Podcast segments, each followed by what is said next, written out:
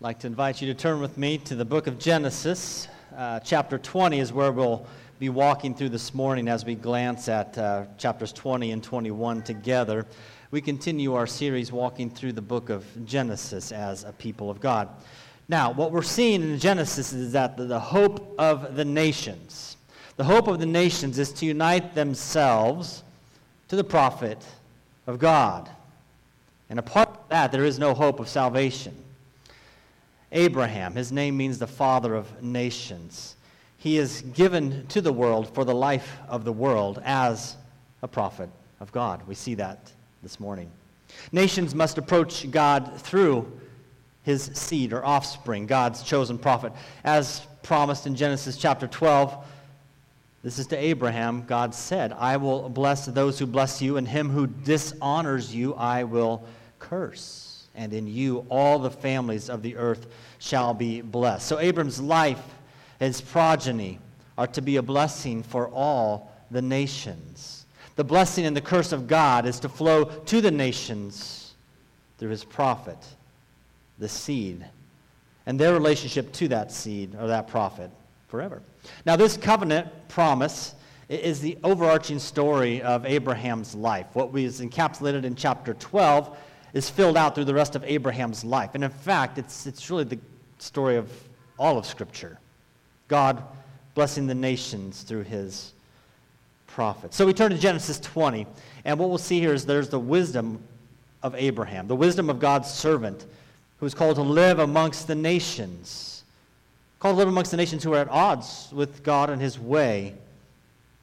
This is God's servant living there apprehending God's promise, his blessing for his people and for the world. So this morning we're going to walk with Abraham another step on his journey and see how God is unfolding these promises to bless the nations through him. To that end, would you join me with a word of prayer? Let's pray.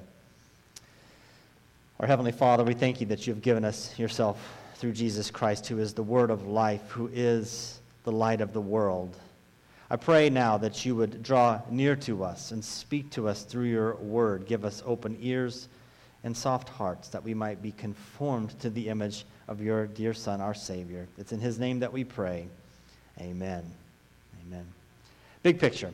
Why are we reading the life of Abraham? What are we doing? I think uh, the life of Abraham nurtures within believers a grace saturated sense of assurance that God will never leave us nor forsake us a sense of assurance in the life of those who follow Jesus Christ. At least I think that's how we might try to read the life of Abram, how, how we might try to read this portion of Scripture in particular. As people following Jesus, we draw from it an assurance that God is with us and he will never leave us nor forsake us. When you look at Abraham's life, you can try to explain it many ways. But we must see this is the fingerprint of God at every turn. God will preserve his people. God will preserve his way of salvation through the offspring of Eve, through the seed that comes from her. And God will then bless the nations through that offspring or through that seed, fully in his one and only Son, who is Jesus Christ. Abraham's life, of course, points us to Jesus Christ. And we'll see that even here in Genesis 20 and bits of 21. So far in Genesis, by way of review, what we've seen at this point is that, that God is fulfilling his covenant promises uh, to Abraham. Name meant, Abram meant father or exalted father, and now Abraham means father of nations. But how is this father of nations to father nations when he has no son? We see this promise is going to be fulfilled, not through Ishmael, but his yet to be born son, Isaac. Around them in this land, there's nations like Sodom and Gomorrah who go their own way and they reject God's prophet and they are cursed. God's wrath is poured out upon them. Now, following the destruction of Sodom and Gomorrah, Abraham travels. He heads south, and he heads south towards Egypt, a tyrant in the vein of Pharaoh. The Pharaoh from Genesis 12. We've got another tyrant, but his name is Abimelech. Chapter 20, verse 1. From there, Abraham journeyed toward the territory of the Negev and lived between Kadesh and Shur. He journeyed, or he sojourned in Gerar. Now, before we examine the first 18 chapters or so of chapter 20, let's look at chapters 21, 20 and 21 as one story. Okay, we're not going to walk through each verse here, but chapters 20 and 21 are one story. Our portion, chapters 20, verses 1 through 18, a tyrant is thwarted. Abraham is blessed. That's the heading. That's what happens here. A tyrant is thwarted, and Abraham is blessed. There's wisdom in how to live in a fallen world. Chapter 21, verses 1 through 7, then we see Isaac is born. This promised offspring of Eve is miraculously preserved. We see God's grace in the midst of conflict. And then the next verses 8 through 21 of chapter 21, his other son Ishmael is not just discarded, but he's protected. And he's grown into nations who are blessed by God. We see his grace poured out amongst the nations. And the last section of chapter 21, we see that the nations then come to God's prophet and they covenant with God and with his people. We have assurance that God's way of salvation will be victorious. Now, big picture, we have Abraham's life. Abraham's life Uh, of patient faith. It's an answer, remember, to Adam's sin, who grasped after glory not yet to be had. But, but, but in, in, response to Adam's sin of grasping, we have Abraham who comes up with an open hand, just waiting patiently to receive, believing that God will fulfill all his word and all of his promises. Abraham's life then anticipates Israel's life. As they reject the faith in which he walked, so they will undergo his, God's curse and his wrath. Abraham has gone wherever God called him to. He's obeyed his commands to circumcise and, and as a sign of covenant faithfulness or fidelity. Abraham is still threatened, even in the midst of his faithfulness. And that's how life is. That's how life is. Maybe we've sought to live the right way. Maybe we've been seeking God's face. Maybe we've done our homework. Maybe we brush our teeth twice a day and even floss. And yet, failure, sorrow, and pain continue to stain our lives and those around us. Yet, Abraham continued to walk with God. He responded faithful obedience. He spoke his word as God's prophet. And so, when Abraham endures difficulty, of course he would be grieved. Of course there would be sorrow. And we do well to grieve when tragedy strikes in our fallen world. And yet he continues to walk with palms up, waiting to receive from God. Chapters 20 and 21 is bookended uh, with Abraham journeying with Abimelech. So we see that at the beginning of chapter 20, at the end of 21, we've got the story of Abimelech. In between, we've got Isaac and Ishmael and God's working out his promises, his covenant through Isaac. Abimelech, his, mean, his name means, My father is king. Immediately from chapter 20, there's conflict with Abimelech and, and the nations around. But right after that, we're given the story of Isaac being born. Abraham, the father of nations, is finally given a son in his old age. That uh, Sarah, whose, whose womb was barren, is, is now given life. Abraham, the father of nations, is given a son. And the glimmer of hope begins to burn bright. Isaac, his name means something like laughter.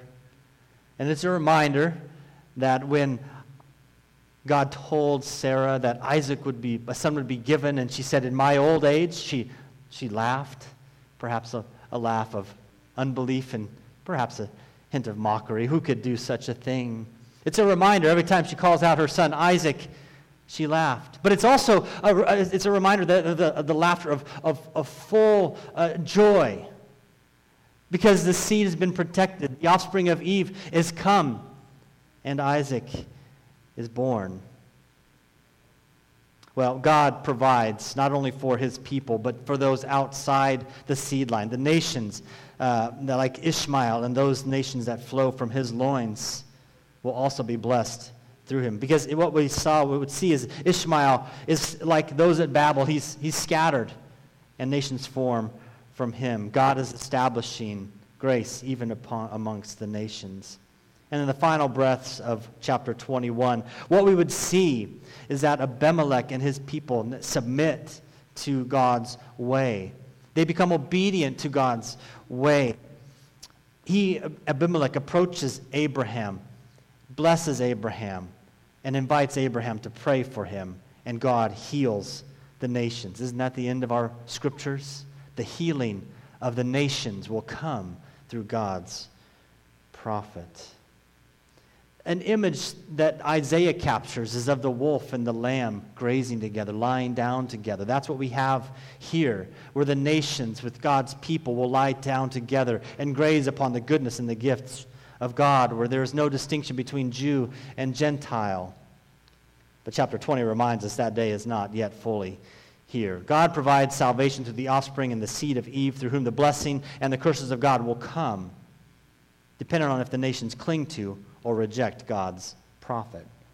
This is the gospel story filled out in Jesus Christ. For Jesus Christ is God's prophet, God's son, who is the offspring of Eve, given for the blessing of the nations to all who embrace him. But the curse or the wrath of God is given to those who reject him. Okay, that's a big picture, all right? I just wanted to catch us up a little bit on where we're at in Genesis to get the full orbed picture of Abraham's life so that now as we slot ourselves into chapter 20, it makes maybe a little more sense, hopefully. Chapter 20, like Abraham, we find ourselves amongst a people of unclean lips, amongst a people of unclean hearts and motives. We walk like Abraham amongst a people who do not fear God. Look at chapter 20, verse 2. Abram said to Sarah, his wife, She is my. And Abram said of Sarah, his wife, She is my sister. And Abimelech, king of Gerar, sent and took Sarah. But God came to Abimelech in a dream by night and said to him, Behold, you are a dead man because of the woman whom you have taken, for she is a man's wife. Now Abimelech had not approached her. So he said, Lord, will you kill an innocent people. Now, I don't remember a lot of my dreams, but I have a feeling I would remember this one. You're a dead man, okay? That grabs your attention. What have I done that I'm a dead man? It's the story told once again, as it had been told earlier, as it will be told time and again. The bride of God is threatened in a land promised to them, the promise of God's blessing. As with Pharaoh in Egypt, who took the bride, so now Abimelech will take the bride and threaten the bride. So with Herod, Mary, and Jesus were threatened. So with the Pharisees and the Sanhedrin, the church, the bride of Christ, will be threatened. Peter, James, John, the Apostle Paul. This is the story of the, the bride of God being threatened by tyrants. And righteous wisdom of God's people demands the deception of ungodly tyrants. So Abram again employs a familiar strategy by now. He introduces his wife as his sister. Now, deception or not, God is rendering judgment upon Abimelech and his people according to his will. See, there is a protocol for attaining a wife of a sojourner like Abram. Abimelech is doing away with those things, and he chooses instead to simply grasp, to grasp after, and to take for himself the bride of God's prophet. Again, verse 4 Abimelech had not approached her, so he says, Lord, will you kill an innocent people? Verse 5 Did he not say to me, She is my sister, and she herself said, He is my brother, in the integrity of my heart and the innocence of my hands? I have done this. Then, verse 6, God said to him in a dream, in the dream, Yes, I know that you've done this in the integrity of your heart and it was I who kept you from sinning against me. Therefore, I did not let you touch her. When I read that, did you feel sympathetic towards Abimelech? We do, don't we? And yet, he, he's pleading his innocence in the same way that a child with chocolate on his chin denies stealing cookies. Did you grasp after that cookie? No. It's a similar thing here. God is holding Abimelech, my father, as king. He's holding him accountable. What is more, in God's grace, he's restraining Abimelech from worse sin. That's what God says in the dream. It is I who withheld you from further sin. Now, it's difficult to believe that God restrains man from worse sin as we look about our world. Isn't it hard to believe that there's restraining going on, that a world where sex trafficking is destroying millions of lives, where bombs are dropped to kill thousands instantly, where neglect and abuse throughout our country, throughout the world, is carried out in the name of God. Yet, we see God restraining evil. What is his most wrathful judgment, as Romans 1 tells us, but to simply let man go their own way, as we saw in Sodom and Gomorrah, as we saw before the flood? God is yet restraining evil. Remember Sodom and Gomorrah. After God's prophet reasoned with God, wrath was poured out. What if there's 50? What if there's 30, 15, 10, 5? What if? And in short, there is none righteous. There's not one who understands, for all sin and fall short of the glory of God. Is Abimelech an innocent man as he so claims to be? Well, he is not. He is fully deserving of God's wrath. And yet, God sends his prophet into the midst of Abimelech's life, and it totally turns his world upside down. When, when a prophet enters your life, the life of God, the people here, their lives are turned upside down should life would be granted should Abimelech repent and take hold of God's prophet. So verse 7 we see, now then return this is God's talking to him yet, Return the man's wife for he is a prophet, so that he will pray for you and that you shall live. If you do not return her, know that you shall surely die and all who are yours. This is the first time that Abram is given the title prophet. And this is where the theme throughout the rest of Scripture comes in. Salvation comes through the uniting of oneself to God's word, his prophet. The prophet is one who sits in God's counsel, to whom God speaks with, to whom God responds. God's, God commands a right course of action for Abimelech, but that's not enough. He is to bend the ear also of God's prophet and ask that this God's prophet would then pray for or bend the ear of God. See, Adam was God's failed prophet. Noah was God's ignored prophet, but here we have Abraham shown forth, held out to us as God's faithful prophet. Salvation for the nations rests in their abiding with and in God's faithful prophet. I am the vine, and you are the branches. But here, rather than abide in the prophet, Abimelech takes a different tact, one that's very familiar to us through the life of Adam. He doesn't humble himself and repent immediately. Rather, he points the finger and blames. Verse 9. But Sarah saw the, oops, sir, verse 9 of chapter 20.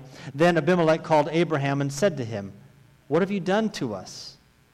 And how have I sinned against you, that you have brought on me and my kingdom a great sin? You have done to me things that ought not to be done. And Abimelech said to Abraham, What did you see that you did this thing? You did, you did this. All of my problems, it's your fault. The woman who you put here, she made me eat of the fruit. Abimelech is echoing Adam's tyrannical sins here of grasping after forbidden fruit and then shifting the blame to others and to God himself. And just as Abraham suspected, this is exactly what would happen, that, mm, uh, that Abimelech would not humble himself. He says in verse 11, when asked why did he do these things, Abraham said, I did it because I thought there is no fear of God at all in this place. They will kill me because of my wife. Besides, she is indeed my sister, the daughter of my father, though not the daughter of my mother, and she became my wife. Now, we give clarity on Abraham's deception here. It's not a a lie per se. It's just not the whole truth. She really is his sister, and she's married to him and is his wife as well. So we have a fuller story, a more complete story here. The key here, though, is that Abraham is claiming a fear of the people that he's going to, and that fear is that they don't fear God. They will not walk in his ways, and that will be a threat to God's covenant and God's covenant promises to Abraham and to the world. But what happens when God's prophet shows up? Look at verse 8. Abimelech arose in the morning, this is after the dream, and called all the servants and told them all these things. And the men were very much afraid. Abraham is, is, is fearful that there's no fear of the Lord amongst his people. Until what? Until God shows up in a dream and God's prophet is near. And then there is fear amongst the people who did not fear God. The fear of the Lord accompanies God's word or God's prophet. And this is the crux of gospel transformation. See, the good news is spoken. And by God's Spirit, the seed of that word sends forth penetrating roots for the conviction of sin. And then hearts are softened as the fear of the Lord begins to shoot forth and sprouts fruit of faithful obedience. But it cannot be the other way around. There must be a transformation of heart. So we see in verse 14 Abimelech took sheep and oxen, male servants, female servants, and gave them to Abraham and returned Sarah, his wife, to him. Abimelech said, Behold, my land is before you. Dwell where it pleases you. There is a transformation in Abimelech's life, a transformation that brings about an outward change. There's grace leading to faith for a humble obedience. Abimelech obeys the Lord's command and he gives the wife back to Abraham. Seeks the prayers of God's prophet and he seeks to right a wrong. Abraham had journeyed near Egypt once again. He was nearly enslaved, but is now free to dwell in the land, and he receives once again the best that that land has to offer. As it was earlier for Abraham with Pharaoh, so it was later with Joseph and family, then, of course, with Israel and even Isaiah. Whenever they go into captivity or bondage, God frees them. And those who held them in slavery then bless them, give them of their own goods. All whole time, God is protecting the offspring of Eve, who was blessed by the nations, in order to become a blessing to the nations. Look at verse 17. Then Abraham prayed to God, and God healed Abimelech, and also healed his wife and the female slaves, so that they bore children. For the Lord had closed all the wombs of the house of Abimelech because of Sarah, Abraham's wife. The covenant promise to Abraham was again whoever uh, curses you, I will curse. Whoever blesses you, I will bless. Abimelech and family were cursed in their cursed sin against God's prophet. But then Abimelech was blessed by God's merciful care and his gracious forgiveness. Abimelech turns to bless God's prophet Abraham. And so Abimelech's story is woven into the story of Abraham and Sarah. Did you catch that at the end? What's Abraham's and Sarah's story? Wasn't it that they were barren, without child, no hope for a future? And that's under the curse. Abimelech and family share in that same trouble. Now God will miraculously open wombs once again. At the end of this chapter, we see that the life of Abimelech is now woven intimately, integrally into the life of Abraham and the covenant promises. And see, I think this is the value of reading Abraham's life, or why we soak in his life for weeks on end here. It's the hope of coming to church on a regular basis. It's the hope or the desire of the people is to inhabit the life of God's prophet, to inhabit the life and story of God's prophet. Here we see it in the life of Abraham and his story. The only hope for Abimelech in this situation was to inhabit the life of Abraham, to come to God's prophet and to have the prophet pray for him. Who else would intercede on his behalf? Now, of course, Abraham is the father of nations. Didn't we sing that as children in church? You're going to have the song stuck in your head Father Abraham had many sons. Right? You're marching, right? And this is true. This is his life. This is his story. He is the father of nations through whom the entire world, all of the nations are being blessed. All of the nations will be blessed. But Abraham was never the point of the story, was never the fullness of that story. That is Jesus Christ. He is the consolation of the nations. He is the Savior of the nations. See, Jesus Christ is God's only Son. He is the very Word of God. He is God's final and eternal prophet. And the only hope for God's people, the only hope for the nations, is that we would hide ourselves in God's prophet. Where we begin to inhabit His story. Where His death becomes our death. Where His life becomes our life. See, our confidence in Christ is infinitely more sure than Abimelech's confidence in Abraham. And that was very confident, wasn't he? God said, Pray, call to Abraham, and he will pray for you. And so Abimelech does this. But see, what we have of the true and final prophet, Jesus Christ, Scripture tells us that as he rises from the dead, as he ascends to the right hand of God the Father, that Hebrews tells us what? That he lives now to intercede. We have an audience with our triune God through the Word, who is Jesus Christ. And this story, it's good news for us who know it, for we who come and gather to hear it, to inhabit it. But it's also the good news for every nation, every tribe, every people, every tongue, even the enemies of God. This is the good news for them. Because you see, the final verses of chapter 21, they tell us that the conflict between Abraham and Abimelech was not over. But by the end of that chapter, what we have is that Abimelech covenants with Abraham. And they dwell together, the lion and the lamb, in peace in the midst of the land. And then Abimelech departs to the land of Philistia. Does that name ring a bell?